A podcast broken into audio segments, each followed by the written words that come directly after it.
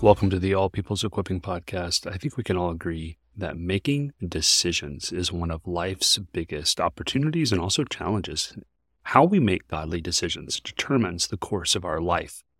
In these next two episodes, you're going to hear Robert Herber, pastor of All People's Church, introduce a decision making tool called the Decision Making Compass, which is all about making decisions God's way. So, how many of you have, if I say the, the personal decision making compass, know what I'm talking about? Would you raise your hand? Great. Okay. So about half of you. So we're going to we're going to review that.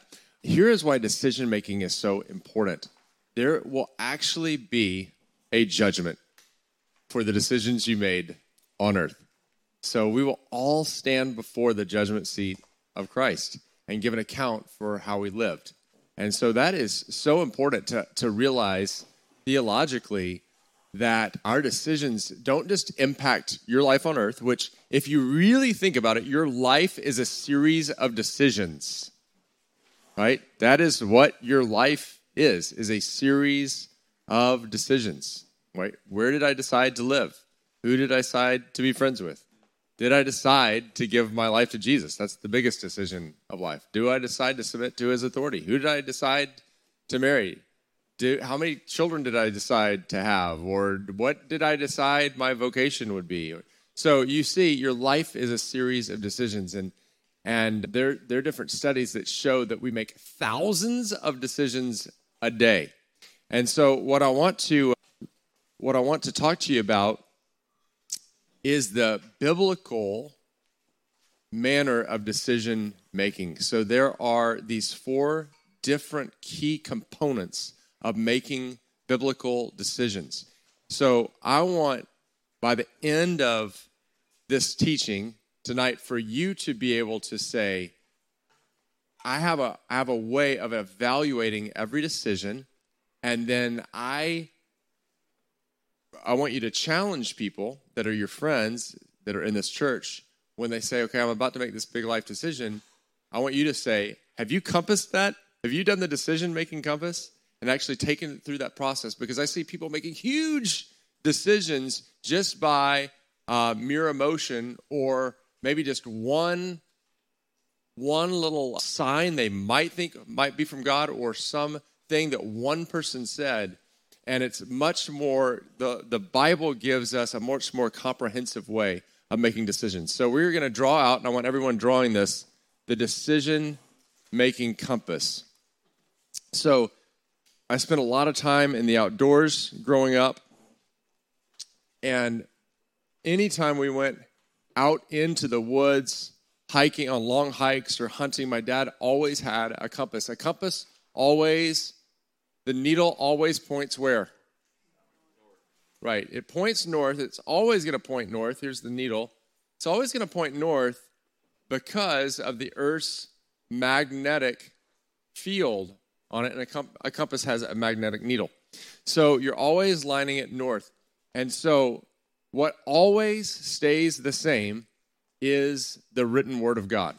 So 2 Timothy 3:16 talks about the Word of God. The Word of God is living and active. It's sharper than a double edged sword. It separates between soul and spirit. So, so many times we're making soulish decisions. If we have the Word of God, we can make a decision based on the truth. So every decision, you're, you're women, you're going, Am I going to date this guy? Well, the first thing you're going, okay, let me look at the Bible. The Bible says, don't be unequally yoked, right? And so you're like, oh, I'm not going to date an unbeliever because dating is for marriage. And so it's just boom, right there, easy. Okay. Um, hey, should I take this job? Okay. Well, actually, the Bible talks about being above reproach. And this job, this, this, this company has some shady practices, right?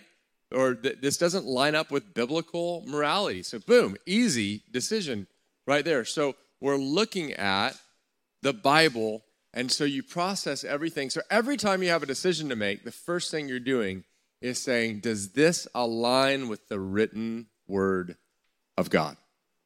That is the first thing. This is our due north.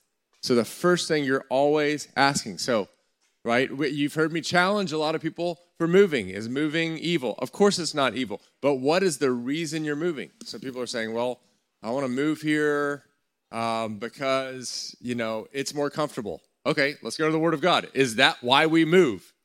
Right? No. Seek first the kingdom of and his righteousness, unless you pick up your cross and deny yourself. So, um, but someone saying, you know, another reason to move, you look and you're like, oh, very biblical. Oh, I, yeah, God's calling me to that people. The Son of Man came to seek and save the lost. I'm I am called in this season to go take care of my my sick mother. Okay, you know, uh, that would be a biblical reason. So you're seeing these different things. So does it line up with the word of God? All right. South. So what what is the other point that we're looking at? The next thing that I like to talk about is the voice of the Spirit. So throughout the book of Acts, you'll hear you'll see the disciples say, then the Spirit spoke to them. Or John 5:19, you can write down this reference.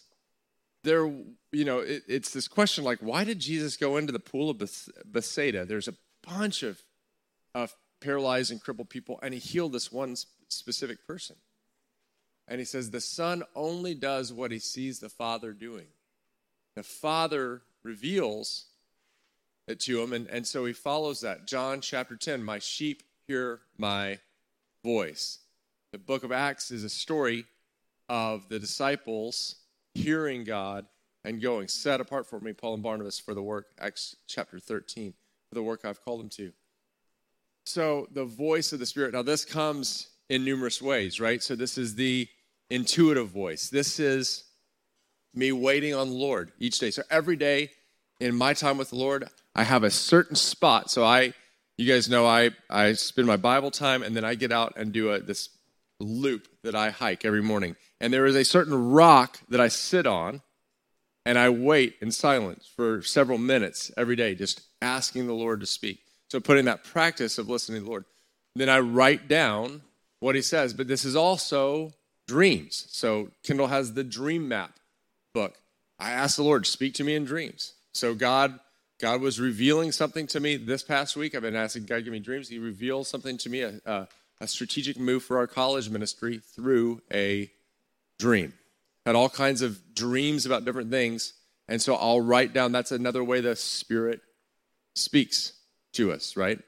Maybe you get a prophetic word from someone. That is another way the Spirit speaks. Okay, you have a vision. That's another way the Spirit speaks. You have just a real strong, you're like, wow, I feel a real pull, or there was a real anointing on this thing in this message. That is the Spirit speaking. So you write those down.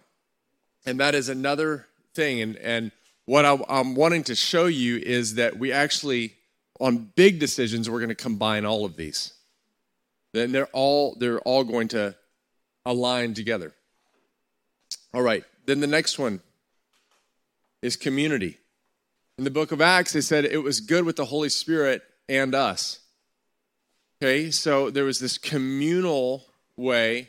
You, you look throughout the scripture that the community, they're worshiping the Lord. Acts chapter 13, they're worshiping the Lord and fasting, and the Holy Spirit speaks to a community, and they send out Paul and Barnabas on this journey together. Okay. Scripture is very clear, Proverbs 13, about wise counsel. There's a bunch of Proverbs about seeking wise counsel. the basic summary is you're wise if you take counsel, you're dumb if you don't. That's the message, the Robert message version. There's wisdom in the, in the presence of many counselors, is what Scripture says. As iron sharpens iron, so one man sharpens another. So someone's making a big decision, I always ask them, okay, who have you sought counsel from? Never make a decision without seeking counsel. So this is both community, this is your, and I want to say this is your godly community, because you can get, you can always find someone to agree with what you want to do, right? Hey, should I kill this person? Absolutely, I hate them, right? So this is godly community, and this is also leaders.